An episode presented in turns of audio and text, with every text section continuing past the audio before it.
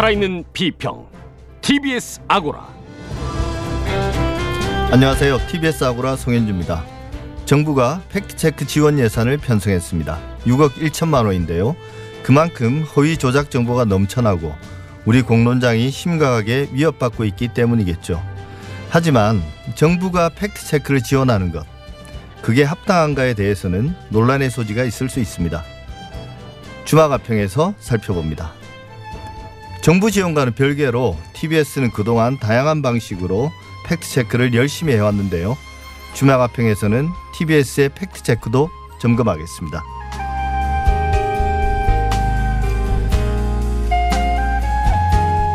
직접 취재 없이 외국의 언론 보도나 연구기관의 발표문, 보도자료 등을 그대로 옮기는 기사 많이 볼 수 있습니다. 근데 그렇게 막 옮겨도 될 만큼 공신력이 높은가요? 공정성 문제는 어떻습니까? 문제가 생기면 누가 책임지나요? 사진관에서 이야기해 보겠습니다. TBS 아우라 지금 시작하겠습니다.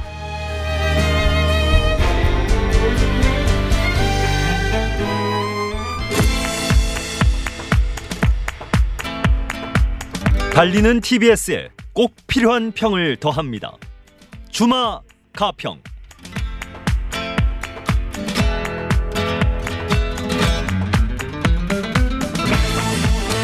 주마가평 오늘도 두 분과 인사 나누겠습니다. 고재일 시사인 기자 어서 오십시오. 네, 안녕하십니까? 이종임 서울과학기술대학교 IT정책전문대학원 강사 어서 오십시오. 네, 안녕하세요. 네, 최근 보도 중에 정부가 민간 팩트체크 기관에 6억 원, 정확하게는 6억 1천만 원인데요. 이걸 지원한다는 소식이 있었습니다.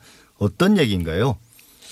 네, 이제 이게 거슬러 올라가는 거는 청와대 국민청원일 텐데요. 예. 언론사의 가짜 뉴스를 처벌해 달라 이런 청원이 있었고 어, 그것에 대해서 한상혁 방송통신위원장이 음, 허위 조작 정보 관련 이제 법안을 소개하면서 어떤 이런 플랫폼 사업자들에게 예, 차단할 의무를 부과하고 언론사 오보 등에 대해서 신문의 첫 지면에 게재하겠다. 뭐 이제 이런 내용을 얘기했었는데 그 뒤에 어떻게 보면 후속 조치격으로 예. 이걸 좀 제도화하기 위해서 어, 민간 팩트 체크 기관에 이제 6억 원 정도를 지원한다는 이제 이런 정책을 만든 것 같고요. 기존에는 어, 서울대 언론정보연구소가 이 SNU 팩트체크 센터를 그렇죠. 이제 만들었는데 그것에 대해서 네이버가 기금을 지원해서 어, 그 기금을 가지고 서울대 SNU 팩트체크 센터가 직접 팩트체크를 하는 게 아니라 그걸 하는 또 이 기관에 지원하는 이제 이런 방식이었던 것 같은데 예. 어, 이거를 정부 버전도 생긴다 정도로 이해하면 될 것 같습니다. 예. 근데 이게 뭐 네이버가 서울대 SNU 팩트체크 센터와 뭐 협약을 맺어서 지원하는 거는 민간과 이제 대학이 연계하는 거니까 사실 큰 문제는 없는데요. 이건 이제 정부 부처라고 할 수 있는 방통위가 직접 지원한다는 건데 근데 사실 그동안 여기에 관해서는 논의는 계속 해왔었다고 그러거든요. 근데 네. 이제 나서지는 못했는데 이번에 확 나서게 된 이유는 뭔가요? 네, 아무래도 다양한 플랫폼이 너무나 많고 또 특히나 정보가 굉장히 많이 생산되는 상황에서 물론 이제 관련된 언론사라든지 전문 기자분들이 팩트 체크에 대해서 굉장히 집중하고 그런 허위 정보들을 걸러내기 위해 노력을 네. 많이 하고 있고 또 교육 기관에서도 이런 노력을 함께 하고 있- 있고 그런 것들이 진행되어 왔는데 이제 그것만으로는 해결되지 않는다라는 것들을 정부 기관에서도 인지를 했던 것 같습니다. 그리고 네. 또 정부 기관에서 직접 한다라는 것은 또 말이 안 되기 때문에 그러면 이 허위 정보라는 것들을 어떻게 걸러내고 시민들, 어, 국민들에게 정확한 정보를 접근할 수 있는 프로세스를 만들 것인가에 대해서 고민한 결과로서 이런 어떤 그 예산 지원이라는 것들이 이제 결정된 것 같고 뭐 굉장히 많은 국민분들도 이런 허위 조작 정보에 대해서 관심이 많지만 이제 정부가 어떻게 이 문제를 적극적으로 나서서 좀 제도화해서 규제할 수 있을 것인가 이런 것의 어떤 시작점으로 좀 볼 수 있을 것 같습니다. 예. 고재열 기자님. 네. 근데 사실 이 팩트체크 저널리즘이라는 말이 나올 정도로 최근에 대, 대단히 활성화되지 않았습니까? 예. 근데 역부족인가요? 가짜 뉴스가 더 많나요? 일단은 지금 이제 이 팩트 체크에 대한 지원의 구조에 대한 그 예. 얘기인데 이게 사실 민간 지원일 때도 문제가 있었거든요. 그러니까 SNU 팩트체크 센터가 서울대 언론정보연구소 예. 소속인데 어, 올해 초 어떤 일이 있었냐면 조선일보가 박근혜 문재인 정부 시기 지상파 시사, 시사 프로그램 평가 위, 연구 보고서 어, 이걸 근간으로 공정성 잃은 지상파라는 어떤 그 시리즈를 대대적으로 보도를 했어요. 예. 그것을 했던 게 그 연구를 주체가 서울대 언론정보연구소인데 그 연구를 의뢰한 쪽이 디지털 조선일보로 드러났어요. 그래서 예. 그냥 그러면은 이제 디지털 연구를 의뢰한 쪽과 보도한 쪽이 똑같아서 그래서 어떤 편향성이 있을 수 있잖아요. 그래서 이 비판을 들었던 KBS도 인정하지 않고 어, 어떤 성명을 냈냐면 조선일보는 건강한 방송에 불공정한 프레임을 뒤집어 씌울 게 아니라 조선일보 자신이 공정한지 진지하게 돌아봐야 한다라고 어떻게 보면 이제 친절한 금자식으로 표현하면 너나 잘하세요라고 한 셈이죠. 그러니까 그래서 이 팩트 체크의 어떤 그 구조를 아, 근데 그냥 두면은 사실은 이게 팩트 체크 저널리즘이 활성화되기 힘들어요. 왜냐하면 돈이 안 되는 저널리즘이기 때문에 그렇죠. 그 돈은 안 드는데 품은 정말 많이 들어요. 그리고 또 공격도 많이 받고요. 그렇죠. 그러니까 나중에 또 예. 여기서 또 문제되거나 소송으로 갈 여지도 많아서 언론사들 입장으로서는 좀 피할 수밖에 없는 그런 부분이어서 이것에 대한 어떤 지원 체계를 구조를 짜는 거는 또 필요한 일이기도 한데 이게 예. 민간에서도 이렇게 문제가 됐는데 또 이제 정부 지원 기금으로 한다면 정부는 어떤 그 팩트 체크에서 가장 감시해야 될 대상인데 어, 또 문제가 있지 않겠냐 이런 딜레마는 있을 수밖에 없을 것 같습니다. 예. 그러니까 뭐 현 상황에서 딱히 정답은 없는데 네. 그렇다고 해서 정부가 손 놓고 있을 수만은 없는 그런 좀 약간 딜레마라면 딜레마인 것 같기도 합니다. 예. 네. 예, 이정일 교수. 네. 그 사실은 이제 팩트 체크 관련해서 국내에서도 많이 소개가 됐고 최근에도 이제 관계자들이 한국을 방문했었는데 그 세계 각국 팩트 체크 기관인 IFCN에서도 이제 여러 가지 그 팩트 체크 강령을 준수하고 있다는 것을 증명하면 인증 기관이 그 인정해주는 인증 마크를 이제 네. 발급을 하고 있는데 이 과정에서도 중요하게 생각하는 부분이 예를 들면 정부 쪽에 유리한 팩트 체크만을 하거나 혹은 정부 기관으로부터 직접 간접적으로 지원을 받는 곳은 인증 마크를 받기 어렵다. 이런 내용들이 사실은 공개되어 있어요. 그래서 예. 방통위가 이렇게 예산을 책정했다 라는 부분은 이제 한국 사회에서의 어떤 그 저널리즘에서의 여러 가지 문제점이나 너무나 많은 플랫폼을 관리하기 어렵 다라는 어떤 그런 그 허위 조작 정보가 너무나 많이 생산되고 있고 확산되는 과정에서 정부 기관은 어떤 역할을 할 수 있을 것인가의 어떤 하나의 시작으로 예산 지원을 결정하긴 했는데 고재열 기자님께서 말씀해 주신 것처럼 이것이 과연 공정한 어떤 그 지원으로서 작용할 수 있을 것인가에 대한 방안도 함께 논의가 되어야 할 것 같습니다. 그러니까 이게 팩트 체크가 특정한 국가 뭐 예를 들면 뭐 독재 국가나 또 비민주 국가가 아니라 뭐 가장 선진 민주주의 국가에서도 이 팩트 체크 문제는 거의 동일하게 중요한 그전 세계가 앓고 있는 문제인 것 같기도 한데요. 어 근데 이제 이게 팩트 체크에서 가장 중요한 게 뭐 나라마다 다르긴 하겠지만 그래도 결국은 정부 권력 기관으로부터의 독립성을 가장 중요한 가치로 여기더라고요. 네. 근데 이제 정부가 이걸 지금 6억 천만 원이지만 이게 뭐 잘 된다 싶으면 더 지원할 수도 있는 건 아닙니까? 그죠? 근데 이제 네. 지원하는데 그 독립성을 해치지 않는 방안 이게 가능할까요? 이제 이 금액은 지원하더라도 어, 거기에 구, 구성하는 어떤 위원이나 어, 그런 부분에 있어서 정부의 영향력이 미치지 않도록 어, 예. 어떤 기관을 지원할지에 대해서 평가할 수 있는 그 위원회를 또 정부에 이제 독립하는 문제나 어, 어떤 세부적으로 가서 구조를 어떻게 짜느냐의 문제가 있을 것 같습니다. 예. 뭐 어떤 식으로든지 언론사와 연계된 팩트 체크, 그러니까 정부로부터 독립성을 유지하는 것도 중요하지만 제가 볼 때는 우리나라 환경에서는 언론사로부터 독립하는 것도 중요한 문제인 것 같은데요. 그 언론사들이 가짜 뉴스를 증폭시키는 측면도 있으니까 이 문제는 어떻게 해결해야 될까요? 그게 이제 사실은 언론 보고 팩트 체크를 이제 좀 최근에 들어서 중요시 하지 않느냐 이렇게 표현을 하면은 그게 어떤 상황인 거냐면 비유하자면 어, 식당 보고 이제 음식으로 돌아가라. 그리고 뭐 택시 보고 이제 그 운전으로 돌아가라 얘기하는 거랑 똑같은 그렇죠. 얘기거든요. 예.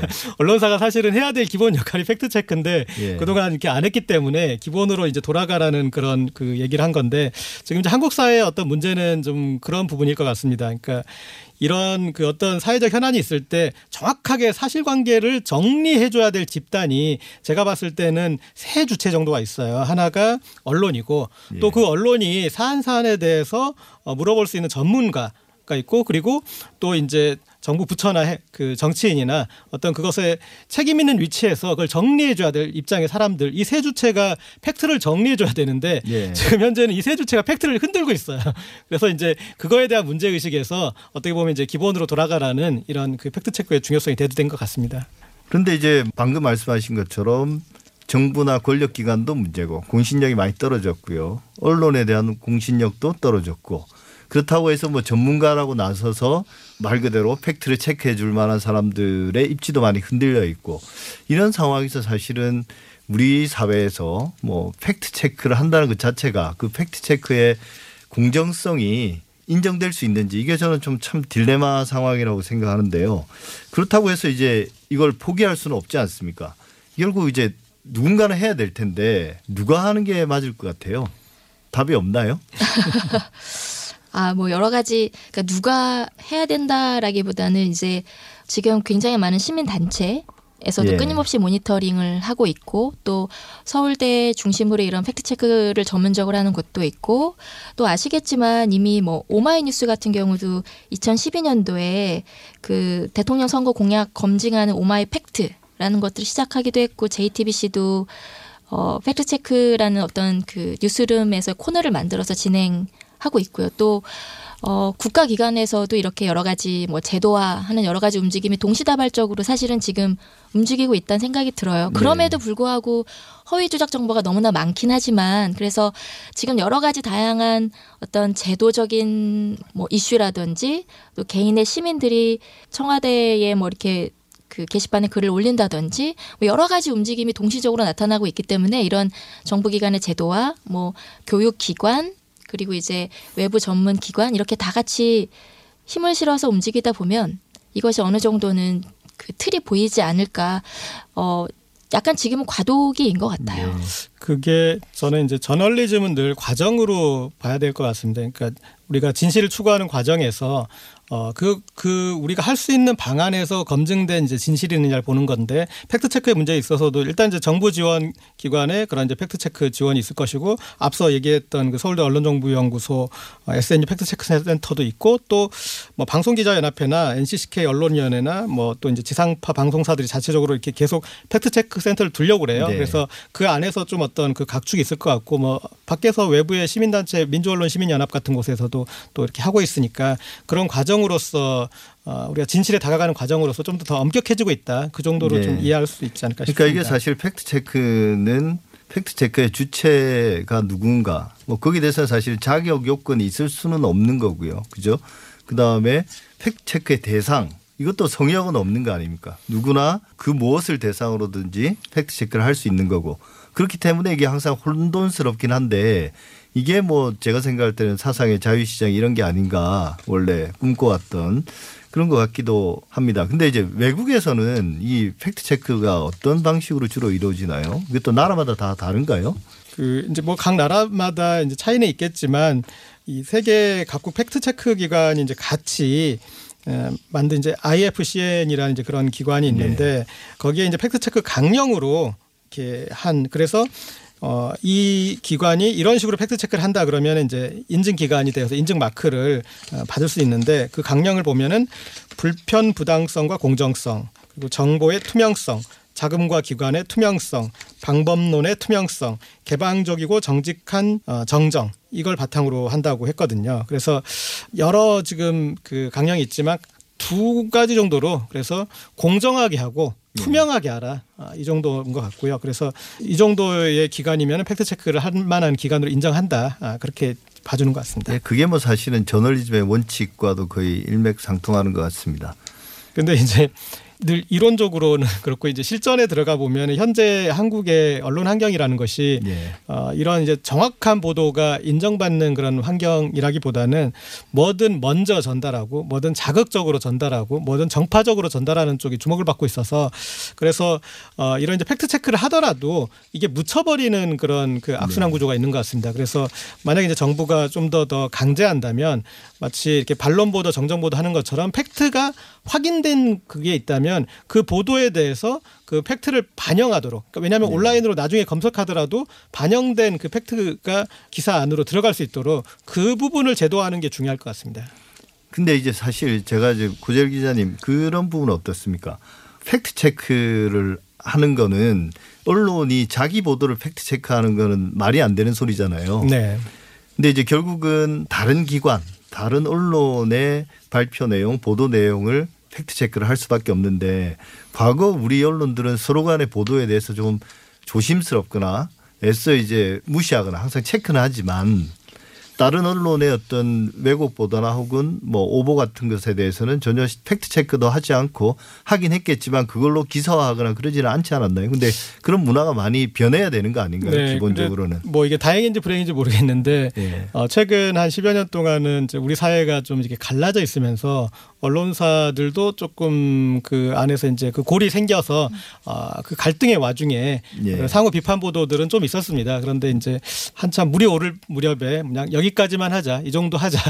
그리고 이제 아, 좀 서로 이렇게 어, 자제하는 뭐 그런 분위기 정도인데 어 이거는 건전한 비판이라면 얼마든지 좀 네. 또 공론장에서 있어야 되는 그런 상호 비판이 아닌가 싶습니다. 이종임 박사님. 사실은 해외에서도 계속적으로 이제 기존에는 객관적인 객관주의 저널리즘이 중요했었거든요. 누가 어떤 말을 했는가. 근데 이제 한국에서도 많이 비판의 어떤 지점에 서 있는 것이 받아쓰기 보도. 라는 부분들이 이미 해외에서도 많이 지적됐던 부분이에요. 그래서 팩트체크 저널리즘이 왜 중요한가라는 부분은 그러니까 화자가 어떤 말을 했는가가 아니라 화자가 한 말이 정확한가. 라는 부분에 더 집중하기 시작했던 부분이고 그것이 이제 어떤 새로운 저널리즘의 실천 양식 기존에 왜 저널리즘이 이렇게 실패했는가 이런 반성에서부터 사실은 이런 여러 가지 어 팩트체킹 네. 저널리즘이 등장을 했다라는 부분들이 또 한국의 언론 상황이랑도 같은 맥락에서 저희가 고려를 해봐야 될 것 같아요. 결국에는 공적 담론 을 형성하는 데 있어서 언론사의 보도가 사실은 굉장히 중요하고 시민들은 기자의 어떤 그런 기사에 의존할 수밖에 없거든요.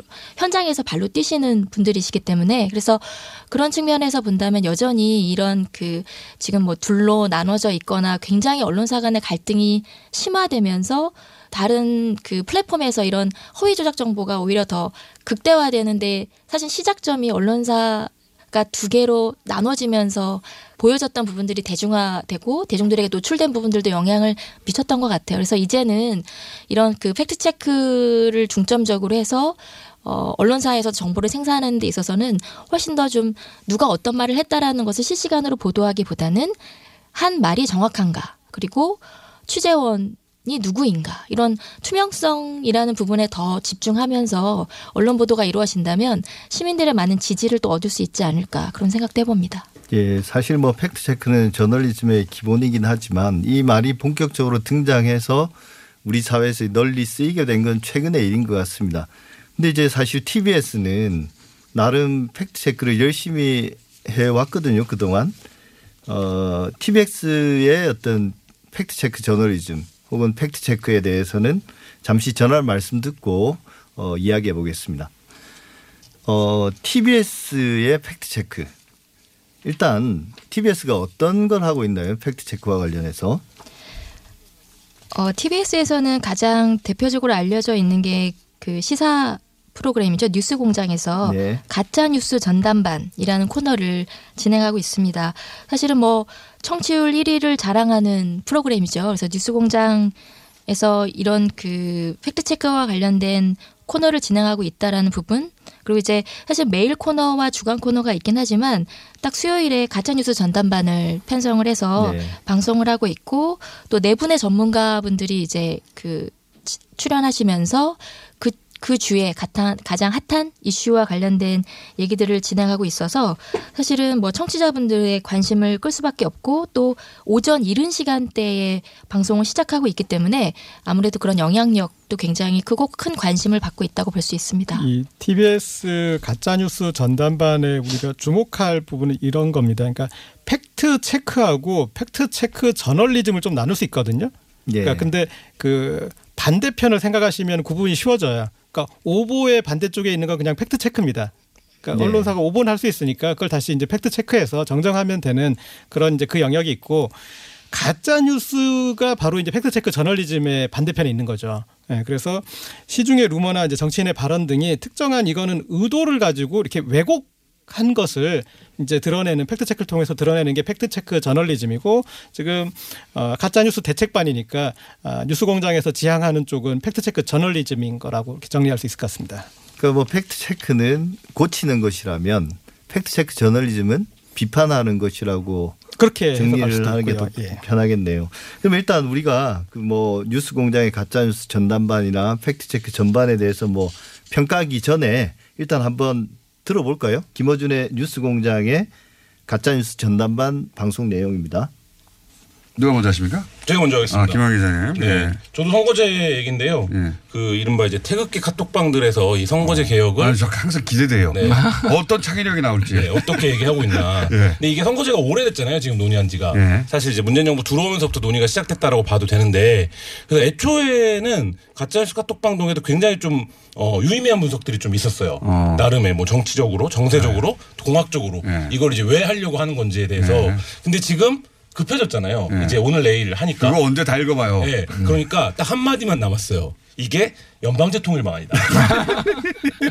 북한과 네. 북한과 정광훈 목사님 주장하는 게 그거 그렇죠. 아닙니까? 예, 정확히 그 주장이죠. 예. 문재인 대통령이라고 안 하고 문재인 북한에 갖다 바치려고 한다. 네, 근데? 들으시는 분들은 이게 어떻게 연방제 통일 방안이랑 연결이 되는 거지 이렇게 생각하실 수 있잖아요. 네. 그래서 그걸 먼저 설명을 해드릴게요. 지금 이제 이 태극기 톡방들에서는 가- 이 선거제 개혁을 어떻게 보냐면 민주당이 낮은 단계의 국내 연합을 하려고 이 선거제를 하는 거다 음. 이렇게 가는 거예요. 그래서 누구랑 연합을 하냐 그러면 처음에 이제 좌파예요. 음. 좌파들과 연합을 하려고 한다. 좌파가 좀 모호하잖아요. 좌파가 누구야? 민주노총과 연합을 하려고 한다. 네. 민주노총과 정교조와 연합을 하려고 한다. 네. 참여연대와 연합을 하려고 한다. 어떻게 이런 연합을 식으로 어떻게 연합을 어떻게 하는 거나 정당이 이 아닌데. 비례대표를 늘리면 이런 정당들이 네, 가짜 뉴스 전담반 일부분 들으셨는데요. 저는 지금 진행자도 많이 웃고 있지만 한편으로 웃기기도 하지만 아, 정말 심각하구나 이런 생각도 들었거든요. 그 그동안 이 가짜 뉴스 전담반에서 다뤄온 아이템들 이게 어떤 게 있었고 그런 것들이 뭐 흥미성이나 뭐 시의성 그다음에 이제 중요성 이런 것들은 어땠나요? 네, 뭐 그 제가 한 10월부터 최근까지 이제 내용들을 쭉 살펴봤는데요. 뭐 아시겠지만 가장 그 뜨거운 논쟁이 있었던 이슈들을 이제 잘 주제를 선정해서 어, 논의가 되었던 것 같습니다. 뭐 입시 비리 문제라든지 네. 저희가 일전에 논의했던 뭐 TBS 편향성 논란이라든지 혹은 뭐 어, 주한미군 철수나 뭐 중국 해구산 요청이나 이런 조선일보의 왜곡 보도라든지 또 선거법 개정안 뭐, 어, 뭐 여러 가지 그런 이슈들에 대해서 또 이 전문가분들이 출연을 하세요. 그리고 또 굉장히 입담도 좋고 어떻게 보면은 실소를 할 수 있는 그런 가짜 뉴스지만 어, 또 정확한 그 상황들을 잘 모르는 분이 들으시기에는 그걸 그냥 진짜 사실이라고 믿게 될 수도 있는 네. 그런 지점들을 잘 짚어주시죠. 그래서 현장에서 취재하고 있는 기자분들이 얘기하기 때문에 이것이 어떤 지점에서 잘못되고 왜곡됐는지를 얘기해 주신다든지 혹은 또 시민단체에서 모니터링을 굉장히 꼼꼼하게 하는 어, 그 전문가분이 출연하시기 때문에 실제로 그런 뉴스의 영향력 이 어떻게 파급될 수 있는가 이런 부분들을 좀 재미있게 어떤 굉장히 난상 네. 토론처럼 또 짚어주고 있는 부분들이 있습니다. 그래서 어, 청취자들한테 가짜 뉴스의 유해성이라는 것을 이렇게 막 진지하게 막 학술적으로 설명하는 것이 아니라 실제 사례들을 가져와서 어, 그런 잘못된 오보나 왜곡된 정보가 어떤 방식으로 기존에 한국 사회에서 존재했었던 지역 차별이나 어떤 이데올로기적인 문제라든지 이런 부분들을 어, 노조 얘기도 이제 나왔었는데요. 이제 그런 부분들을 잘 끌어다가 이것이 얼마나 허무맹랑하고 잘못된 이야기들인지 그것이 어떻게 어, 뉴스화되고 있는지에 대한 부분들을 짚어주고 있기 때문에 청취자분들에게 굉장히 흥미를 끌 수 있는 코너로 소개가 되고 있는 것 같습니다. 고재일 기자님 어떻게 평가하십니까? 예, 저는 이제 JTBC 팩트 체크하고 좀 비교해서 예. 어, 말씀드릴 수 있을 것 같은데 이 팩트 체크를 하는 구조, 구조가 어, 지금 가짜 뉴스 전담반은 이제 외주잖아요, 외주. 그 그렇죠. 외부에 계시는 예. 분한테 아웃소싱을 한 거고 JTBC는 이제 in-house 팩트 체크 시스템을 구축한 건데 어, 보면은 5분 정도 뉴스 이 팩트 체크를 그 내보내는데 거기에 딸린 이제 기자와 작가가 다섯 명이라고 하더라고요. JTBC의 예, 경우, 그러면은 예. 상당히 어떤 그 투자를 하는 거거든요. 그러니까 예. 그런데 그걸 해서 우리 JTBC는 팩트에 이렇게 엄격한 언론사입니다라는 걸 이제 보여주는 것이겠죠. 근데 지금 이 가짜 뉴스 전담반은 이렇게 이제 외주 방식이다 보니까 어, 그분들에게 이걸 팩트 체크해 주세요, 이거 해 주세요라고는 할 수 없잖아요. 그분들이 이제 주제를 가져오게 될 수밖에 그렇죠. 없는 구조가 네. 되고 어, 그러다 보면 또 그분들의 이제 좀 분야가 나누니 나뉘니까 또 다른 분이 하는 거에 대해서 또 다른 분이 그거 가지고 팩트 체크 가지고 같이 하고 들어갈 수 좀 없거든요. 그러니까 어 TBS가 보도국이 있기 때문에 제 생각에는 어 그 TBS 자체 인력도 같이 해서 그리고 그 주제에 대해서 이제 어떤 부분은 사실관계 확인한 다음에 그런데 여기에 왜 이런 그 그런 가짜 뉴스를 했을까 그런 의도 부분이나 예. 그런 부분도 더 들어가고 그리고 또 어떤 노림수가 있었고 그런 것도 또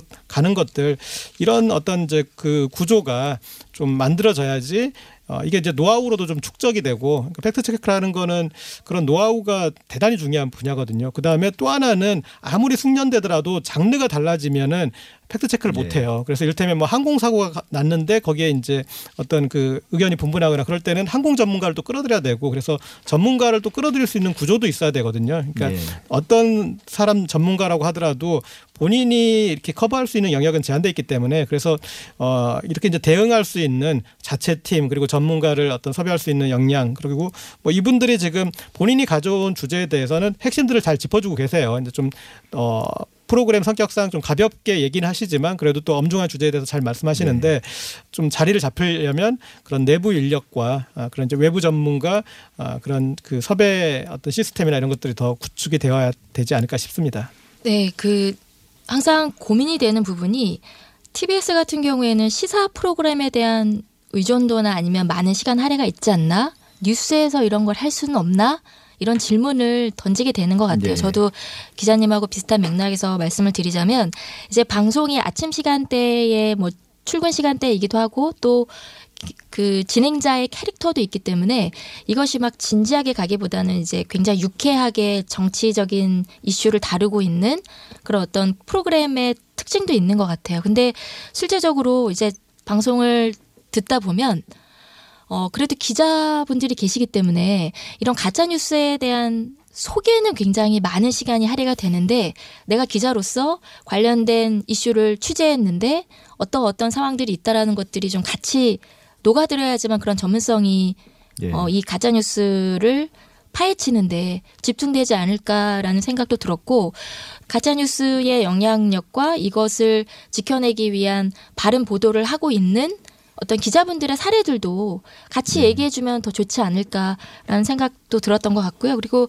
좀 소재가 어, 아무래도 물론 가장 관심이 끌 수 있는 이슈가 정치적인 이슈고 가짜 뉴스가 거기에 많이 집중되어 있긴 하지만 저는 조금 더 아이템이 다양해졌으면 좋겠다라는 생각이 들어요. 그래서 뭐 비정규직 문제라든지 특히 노조와 관련된 그런 잘못된 이슈가 많잖아요. 뭐 네.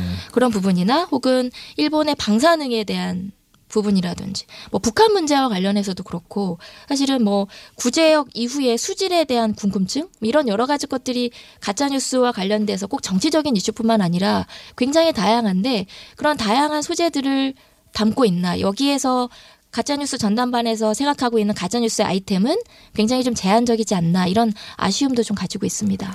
예, 저는 뭐 사실 그런 생각도 좀 들더라고요. 아까 이제 좀 투자가 필요하다라고 말씀도 하셨는데 이게 이제 가짜 뉴스 혹은 이제 허위 조작 정보를 좀 심각하게 들여다 보려면 좀 어려운 걸 건드려야 되는데 그러면 많은 시간과 이제 노력이 필요한 건데 이거 좀 쉽게 해결하려다 보니까 너무나 뻔한 뭐 어르신들 보는 단톡방이라든지 유튜브에 나오는 그런 것들에만 좀 요즘 그것도 재밌잖아요 듣다 보면.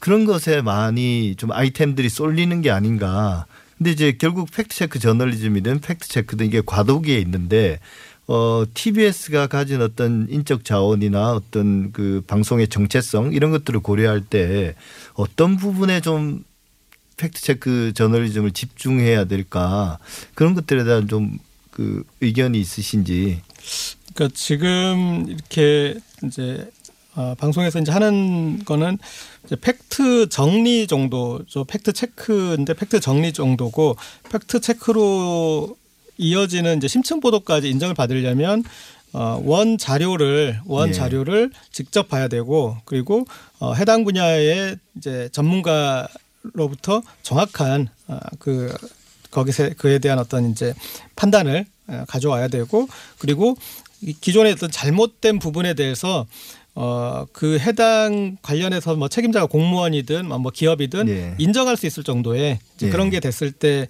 어떤 그 우리가 팩트 체크 저널리즘으로 정확히 이제 인정을 좀 받을 수 있을 텐데 이제 이런 걸 하려면은 사실은 그 거기에 정말 몰입해서 할 수 있도록 어, 조직에서도 어느 정도 그런 이제 역량을 투입해주고 그리고 어떤 다른 일상적인 어떤 그런 업무로부터 좀 배제하고 이렇게 구조를 짜줘야 되는데 어, 그런 부분은 또 이제 TBS 정도 되는 이제 언론사에서는 어, 좀 도모해 봐야 될 어떤 그런 영역이 아닐까 싶습니다. 네. 이 TBS의 팩트 체크가 어, 좀 산발적으로 이루어지다가 가짜 뉴스 전담반이라는 하나의 코너로 자리 잡고 또 이게 더 발전하기 위해서는 더 많은 뭐 노력과 투자가 필요하다는 말씀 정도로 정리할 수 있을 것 같습니다. 오늘 말씀 여기서 정리하겠습니다. 고재일 시사인 기자, 이종임 서울과학기술대학교 IT정책전문대학원 강사 두 분 말씀 감사합니다. 네, 감사합니다.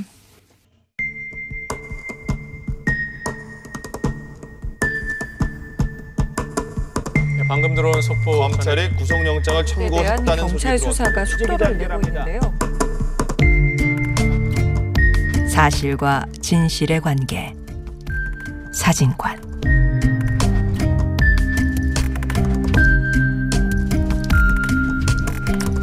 직접 취재가 아닌 외신발 뉴스는 어디까지 신뢰할 수 있고 또 공정성과 객관성은 얼마나 잘 지켜지고 있는지 오늘은 외신 보도에 대해서 한번 이야기 나눠보겠습니다. 사실 보도가 놓친 뉴스의 맥락을 짚어보는 사실과 진실의 관계 사진관 오늘은 김원식 민중의 소리 국제관계 전문기자와 함께합니다. 안녕하세요. 예, 안녕하세요. 반갑습니다. 네. 때마침 그 비건 미 국무부 대북 특별 대표가 방한할 즈음에 북한의 고위급 탈북자가 어, 도널드 트럼프 미국 대통령에게 서한을 보내서 북한에게 속고 있다. 그래서 북한의 비핵화를 위해서는 뭐 선제 공격도 필요하다. 뭐 이런 내용의 편지를 보냈다는 네. 그런 외신발 뉴스가 있었습니다. 네. 그 워싱턴 타임스죠. 네, 맞습니다. 워싱턴 타임스입니다. 예. 예. 일단 그게 큰 이슈는 아니지만 국내 많은 언론들이 워싱턴 타임스의 보도를 직접 인용해서 기사화 시켰습니다. 이 기사 어떻게 보셨습니까? 어, 뭐 한마디로 말씀드리면 황당 그 자체다. 예, 예. 황당 그 자체고 어, 저도 그게 이제 한 일곱 페이지 됩니다. 내용 한 여섯 페이지 되는데 봤는데 거의 뭐 100% 신뢰성이 제로다. 신뢰성이 제로라는 어떤 거고. 면에서 신뢰성이 제로? 예를 들어서 한 가지만 지적한다면은 이제 본인이 고위 탈북자라고 했습니다. 예. 근데 그 전체 여섯 페이지 내용을 보면은 거기에 북한에 대한 자기 얘기가 하나도 없습니다. 딱 한마디 있습니다. 50여 년 살았고 30년간 노동당에서 일했다. 예, 예. 이게 답니다. 그래서 우리가 일반적으로 어 뭐 보냈다는 그 자체도 우리가 확신할 수 없는 거지만 본인이 예를 들어서 고위 외교관이든 노동당 고위급이면 북한에서 있었던 일들을 많이 이렇게 적을 겁니다. 신뢰를 더 주기 위해서. 예, 예. 그러나 그거를 이렇게 구체적인 우리 보도된 거에 원문을 보시면은 여러 가지 한 열 몇 가지 주장들이 있는데 그 주장은 거의 그동안에 이제 극우 강경 매파 대북 강경 세력들이 주장한 거를 그대로 요약해서 축약해 놓은 여섯 장입니다. 예. 이거는 그러니까 어떻게 어 고위 어떤 뭐 북한에 있던 사람이 보냈다고 볼 수가 없는 거죠. 예, 사실 저도 읽어 보니까 그게 뭐 어떤 새로운 정보라든지 어, 북한 내부 엘리트의 관점보다는 그렇습니다. 그동안 뭐 국내외의 보수 강경파들이 주장했던 내용들을 이렇게 좀 정리한 그렇습니다. 그런 수준인 것 같더라고요. 예, 정확하게 보신 겁니다. 예. 예. 근데 워싱턴 타임스란 일단 그 매체에 대해서 한번 소개해 주시죠. 예, 그 일단 워싱턴 타임즈라 하면 저희들 우리 독자분들이나 또 우리나라 국민들이 많이 오해를 할 수도 있는데 잘 아시다시피 뉴욕 타임즈가 있고 그 네. 뭐 가장 권위가 가장 있다고 할 수 있죠 사- 사실. 그다음에 워싱턴 포스트가 있습니다. 그렇죠. 공교롭게도 그 두 개에서 그걸 하나씩 따면 워싱턴 타임스가 됩니다. 예. 그래서 상당히 어떤 뭐 대단한 매체가 아닐까 하는데 현실 그대로 말씀드리면은 이제 1982년에 창설된 거고 어 미국 수도가 있는 워싱턴 DC에 본부를 두고 그 일대에서 워싱턴 DC 일대만 배포되는 신문입니다. 지역 신문이죠. 그렇죠. 예. 지역 신문보다 하나면 쉽게 예를 들면 이렇습니다. 뭐 요즘 종이 신문이 아시다시피 워낙 이제 쇠퇴되고 있지 않습니까? 예. 그러나 아직까지도 뉴욕 타임즈는 뭐 평일 한 100만 부, 주말에 한 200만 부. 예. 워싱턴 포스트도 이제 많이 약화는 됐지만 100만 부 밑으로 내려가지만 이렇게 부수를 찍고 있는데 워싱턴 타임즈는 뭐 일설에 하면 만 부, 2만 부, 4만 부 이렇게 예. 그런 비교만 하더라도 그런 거고 그런데 이제 그게 이제 어떤 단체에서 재정 지원을 받았기 때문에 살아난 건데 한 가지 이제 좀 역설적인 것은 그럼 그 매체가 왜 이렇게 버티고 있느냐. 지금 말씀드린 주류 매체라는 워싱턴 포스트나 뉴욕 타임즈가 상당히 반공화당적인 입장입니다. 그렇죠. 이때가 예 계속. 예. 그러기 때문에 그 틈새를 끼고 돌아가서 굉장히 친공화당적으로 이렇게 하고 굉장히 음모론이나 이렇게 강경 대북 강경 또 반공주의 이런 걸 펼치기 때문에 일부 강경파 정치인들이 이제 조금 좋아하는 매체죠. 예. 그러니까 거기 하는 거지 실제로 영향력이란 건 거기 내에서 아주 극소수다.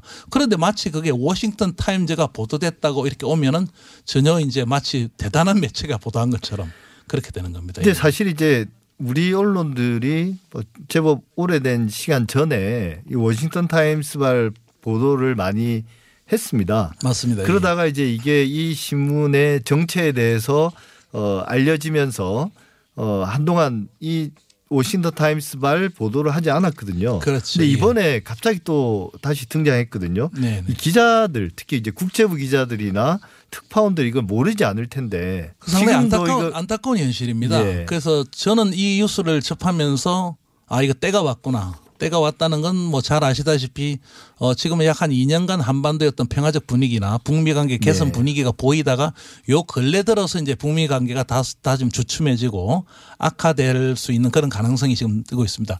그러자마자 이제 이러한 뉴스가 딱 나오기 때문에 이 매체는 뭐 그야말로 그냥 강경 어떤 한반도 어떤 강경 대결 구도 그 다음에 어떤 방공 이런 걸 하기 때문에 딱 이게 나올 때가 된 거고 그래서 어 이렇게 그 기자들이나 언론들이 그냥 만약에 그냥 보도를 막 한다면은 극단적으로 말씀 부안해동하고 있다. 그렇게까지 말해도 과언이 아닐 정도로 그런 현실입니다. 예. 근데 제가 이제 저널리즘 측면에서 볼 때는 어, 인용할 수도 있지만 이 언론이 그다지 신뢰할 수 있는 언론이 아니다. 그렇다면 최소한의 후속 취재라든지 보강 취재는 하고 어 기사화 시켜야 될 텐데 그런 과정이 전혀 없이 그냥 본문을 그대로 옮겨놨더라고요. 그렇습니다. 그래서 제가 그게 한 가지 이또 다른 예를 들면 이렇습니다. 만약에 그게 어떤 중요한 내용이 있었고 네. 이러면은 외신들이 안 쓸 이유가 없습니다. 다른 언론들이 안- 그렇습니다. 예. AP라든지 뭐 다른 데에서 이렇게 뭐 예를 들어 뭐 물론 한두 개는 워싱턴 타임즈가 보도했다 이게 답니다. 그러나 예. 그런 내용들 그러나 뉴욕 타임즈, 워싱턴 포스트 많은 주류 매체들이 전혀 언급을 하지 않습니다. 오직 우리나라에서만 이렇게 한 한두 개 매체가 쓰니까 그걸 우리가 따라 쓰기, 베껴 쓰기 뭐 이런 예. 식으로 하는데 그러한 추세를 보이고 있는 안타까운 현실입니다. 예. 그 외국 언론뿐만 아니라 워싱턴 타임스든 뭐 뉴욕 타임즈든 아니면 워싱턴 포스트든 뭐 AP든 우리가 국제 뉴스의 중요한 소스가 되는 게 싱크탱크의 뭐 보고서라든지 세미나 내용이라든지 이런 그렇습니다. 것들이 어, 뉴스로 많이 되지 않습니까? 네, 그렇습니다. 근데 이때도 우리가 그런 해당 기관의 어떤 정체성이나 성격 혹은 그 신뢰도에 좀 신경을 써야 되는데 혹시 그런 부분 좀 말씀해 주실 수 있을까요? 그 우리나라 사람들이 많이 언론을 통해서 접하는 그런 어 미국이든 외국의 어떤 그런 기관들 언론은 아니지만 여기에 인용되는 기관들이나 연구소들의 문제점은 없나요? 그래서 우리가 일반적으로 이제 지금 뭐 말씀하신 대로 어, 어떤 남북 관련 한반도 관련 어떤 보도를 할 때 어, 싱크탱크 미국의 싱크탱크가 이렇게 분석했다. 또 이러한 보고서를 냈다. 예. 어, 구체적으로 예를 들면 뭐 제가 정확하게 한 세 개만 들어도 가장 유명한 어, 국제 전략 문제 연구소 CSIS다. 네. 또 브루킹스 연구소다. 그 다음에 또 헤리티지 재단이다. 예. 뭐또 아주 아주 또 강한 아주 매- 극매파 쪽에 있는 뭐 랜드 연구소다 오늘 다 말씀드리면 예. 이런 연구소들이면 굉장히 객관적인 어떤 보고서를 낸 것처럼 됩니다. 그래서 우리나라 언론에 오면은 이렇게 어떤 어떤 어떤 연구는 어떤 주장을 했다는데 제가 10년 이상 국제 관계를 하면서 그 연구소에 무- 딱 이렇게 어느 연구소에 따르면만 보면 이 그 다음에 나올 내용을 압니다. 뭐냐 하면 대결 구도의 고착입니다. 그 남북 예. 관계나 그렇습니다. 북미 관계에 예, 한해서 말씀을 하자면 맞습니다. 예. 그래서 우리의 어떤 언론 매체들은 이게 굉장히 어떤 객관적이고 또 상당한 어떤 신빙성이 있고 남- 남북 관계 문제도 예. 그냥 이렇게 인용을 합니다. 그렇게 인용을 하니까 상당히 어떻게 보면은 참 비극 이라고까지 할 정도로 그런 문제점이 있습니다. 실제로 생- 예, 그렇습니다. CSIS 같은 경우는 뭐 최근에 계속 그 TBS의 한 프로그램에 시사 프로그램에서 이게 일본 자금이 많이 흘러 들어간다 이런 비판들을 했고 네. 그 연구소가 해왔던 일에 대한 어떤 뭐랄까요 폭로 아닌 폭로 보도들을 많이 해서 네. 사람들이 이해 수준이 높은데 네. 어, 저 같은 경우는 브루킹스 연구소나 이런 연구소들은 상당히 공신력이 높고 그 이념적 편향성에 대해서는 잘 알지 못했거든요. 어, 출발 당시에 어떤 중도랄까 아니면 그렇게 추진한 데도 많은데 제가 예. 말씀드렸듯이 이상하게 약간 보수 쪽에 있는 싱크탱크들이 한반도 문제에서는 아주 일관적입니다. 제가 예. 이렇게 소위 좀 보수 쪽에 있다는 그런 대원들이 굉장히 한반도 문제에 있어서는 상당히 매파적이고 강경 대북 정책을 지지하는 쪽으로 이렇게 라인업이 되어 있는 예. 그러한 상태에 놓여 있습니다. 그 연구소들이. 그렇기 네. 때문에 뭐 CSIS도 어 예를 들어서 미국에서 가장 돈 어떤 그 후원자들은 방산업체입니다. 그 네. CSIS의 그 홈페이지 들어가서 돈을 보시면 그 후원자를 보시면 그대로 방산업체 명단이 나오고 가장 후원을 많이 해준 국- 국가가 일본이 나옵니다. 아, 국제적으로는 그렇습니다. 네. 나라는. 그러나 그게 그 CSIS에 국한된 게 아닙니다. 어, 브루킹스 연구소다 헤리티지 재단을 각각의 이러한 제안들이 거의 일본이 1위 정도 된 국가 규모로서는 예. 일본 기업들도 물론 또 있겠죠. 예. 그렇기 때문에 상당한 영향을 미치고 있는 거죠. 예. 그러니까 우리나라 언론이 어떤 외국의 언론이나 혹은 연구소, 싱크탱크들을 취재하거나 거기서 나온 성과물들을 이제 보도할 때 어떤 원칙들이 지켜져야 한다고 봅니까? 가장 사실은 이제 이러한 연구, 이러한 보고서가 왜 나왔을까 하는 배경. 예. 어, 예를 들어서 뭐 지금 한반도 위기 상황 같은 경우에는 시, 어, CSIS가 많은 보고서를 내고 있고 앞으로 내는데 어, 제가 말씀드렸듯 제가 그냥 어떤 추정을 하는 게 아니라 대개 보면은 북한에서 어떤 어떤 걸 뭐 개발했다 남북 간이 앞으로 어떻게 될 거다 그게 상당히 뭐 이렇게 이렇게 쓸 때 아 이 연구소가 어떠한 입장에 있구나 그래서 이러한 네. 보고서들은 이렇게 좀 치중 치우칠 거다. 그러한 것을 기자들이 알고 본다면 상당히 좀 객관화돼서 볼 수 있는 거죠. 예. 그러한 어떤 그 배경 지식에 대한 공부가 우선 먼저 되는 게 상당히 아쉬운 측면입니다. 그 또 한 가지는 이런 측면 또 그 다음에 또 한 가지는 또 이양할 말씀 더 드리면 이게 언론이 또 더 심각한 문제는 그러한 보고서가 예를 들어서 뭐 뭐 할 것 같다. 예를 들어 북한은 뭐 어떻게 뭐 할 것 같다 이렇게까지 끝나는데 언론에 와서는 한다. 아. 했다 이렇게 예. 조작되고 둔갑되는 경향이 상당히 많습니다. 이게 유력한 싱크탱크를 인용하면서 예. 어, 그런 것은 반드시 고쳐져야 하는 문제점이라고 그 봅니다. 예. 전망을 현실처럼 그렇게 맞- 이제 예, 변화시키는 뭐 추측을 그냥 현실화시키는 겁니다. 예. 예. 정말 문제가 심각하다는 걸 예. 오늘 말씀을 통해서 더 알게 됐습니다. 사실은 예. 많이 배웠고요.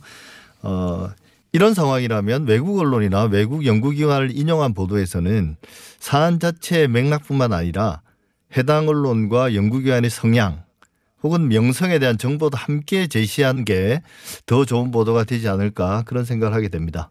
예, 지금까지 김원식 민중의 소리 국제관계 전문기자와 말씀 나눴습니다. 감사합니다. 예, 감사합니다. TBS 아고라 오늘 준비한 내용은 여기까지입니다. 다음 주 토요일 오전 8시 더 진실된 비평으로 찾아뵙겠습니다. 감사합니다.